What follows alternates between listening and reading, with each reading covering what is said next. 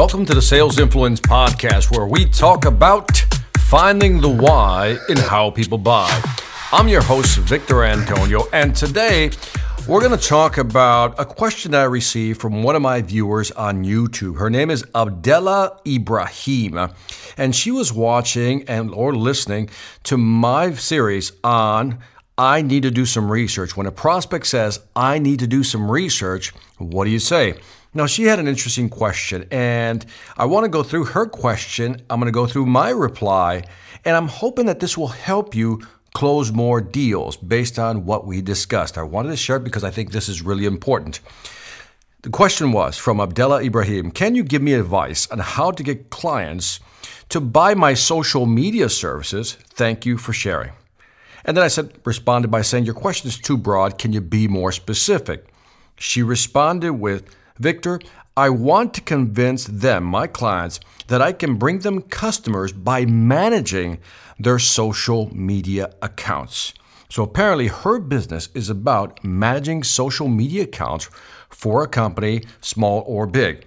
Now, here's what I responded with I said, Abdella, you need to answer three big questions. One, how are they, the customers, how are they performing with their social media lead system? In other words, how many leads are, they are they generating from their social media campaign? Two, how much more can you improve over their current system? Three, can you prove it? Do you have clients who are performing very well?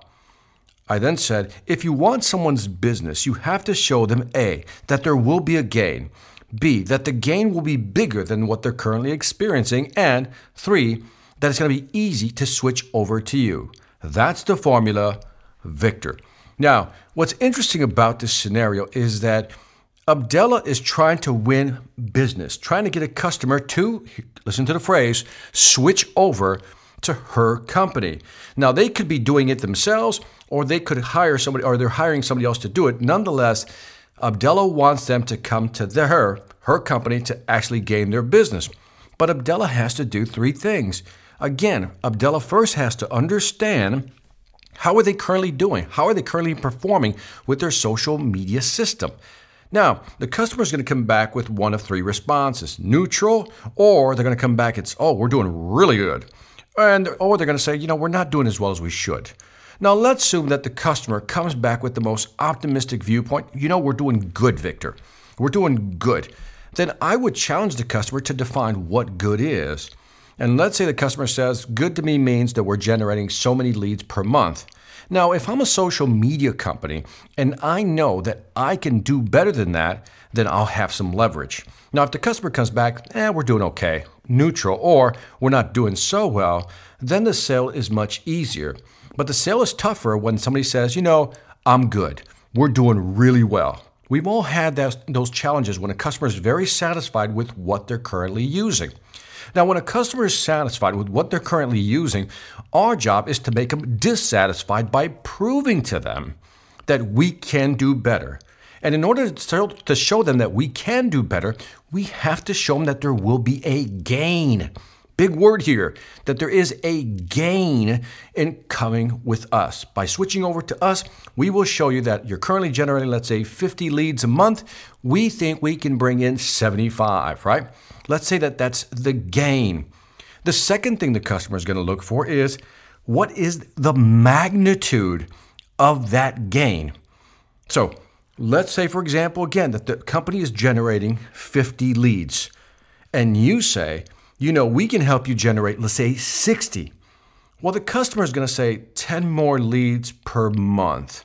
Hmm, well, that's not a big enough gain. Now, if it's a big, large sale where the average price, let's say, is, I don't know, two, three hundred thousand dollars, then that's a big gain. But let's say that maybe the customer says, well, you know, you know, that's only a little over 10% increase. That's not big enough. The magnitude of the gain is not big enough to want me to switch over. So, what Abdella has to do is that if they're currently generating 50 leads per month using their social media campaign, she has to say, look, we can actually bring it up to 75, which is about a 50% gain. Now, that's a big magnitude. 50% is big. In other words, let me just slow down here. I'm talking about gain and magnitude. First we have to show the customer if they want to switch over to us that there's a gain. But that's not enough to get the customer to switch over. You have to show them that there's a magnitude, a sizable magnitude in that gain. In other words, that they're going to go from here, down here, all the way up here. And whatever that gain is in your business, it needs to be sizable. The magnitude has to be big. Why? Because of the third element. In the customer's brain, and Abdella's biggest challenge is that she has to convince the customer that one, there will be a gain. Then she has to convince the customer that there's going to be a magnitude worth the effort in that gain.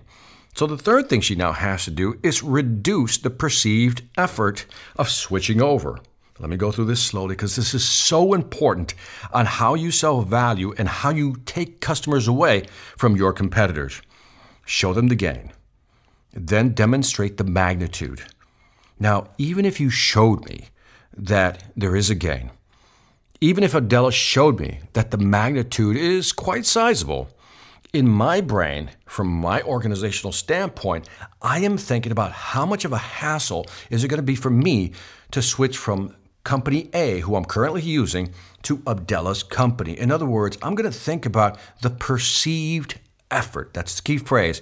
I'm going to think about the perceived effort that it's going to take. Now, why don't I just say effort?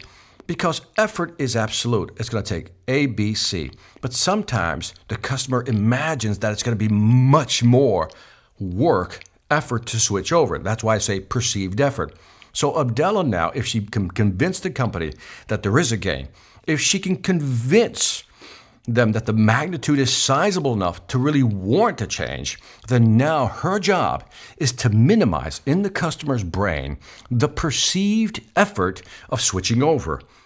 So she can say something like this Mr. Customer, and from you to switch from this company to ours, we can basically do it in three easy steps A, B, C. And that's all it's going to take, Mr. Customer. Now, if she does it right, she has reduced the perceived effort in the customer's mind as to how hard it's going to be to switch over, and this is key.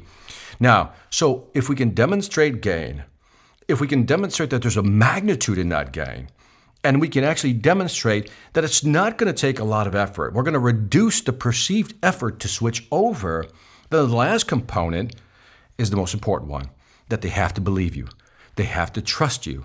This is where I suggested to her that she has to show them how she's worked with other companies and how she's actually grown their business. In other words, in order to earn their trust, she has to show proof. And this is where she can use case studies or whatever it may be, customer testimonials, to show them that she can deliver on what she's promised. So let's go through it again because I want you to start using this formula. It's four parts. The first one is demonstrate that there is gain. So again, the subject here is if we want to get somebody to switch over, we first has to dem- have to demonstrate that if they do switch over, there is going to be a gain. Step number two, that there's going to be a sizable gain. We call that sizable gain a magnitude. It has to be a large enough magnitude to be worth the effort. Why? Because step number three is that the perceived effort in the customer's mind is going to be very high, so they're not going to want to do it. You know, ah, that's not worth the trouble. So our job, again, is to reduce the perceived effort of switching over. And then last but not least, even if you've gone through all that, you've shown the gain, you've shown the magnitude, you've shown the plan, in other words, to reduce the perceived effort, they still have to trust you. And the best way to do that is to demonstrate that you are an expert. Provide the proof throughout the demonstration. Show them what you've done for other companies. Show them case studies. Show them testimonials. Show them video testimonials of your customers. And all of a sudden, you will see a change in their mindset. So that's it for this Sales Influence podcast. Don't forget to leave some feedback on iTunes, Stitcher, or YouTube. I really appreciate the information you've left so far. And again, it really helps me understand what you guys want to find more, out more about and really helps me kind of orient these sales podcasts just for you. Also, check out my sales training website, seminarsonselling.com, where you'll find great training videos for you or your team to help you grow your business. Lastly, I want to thank you for listening. This is Victor Antonio, always reminding you selling ain't hard when you know how. Take care.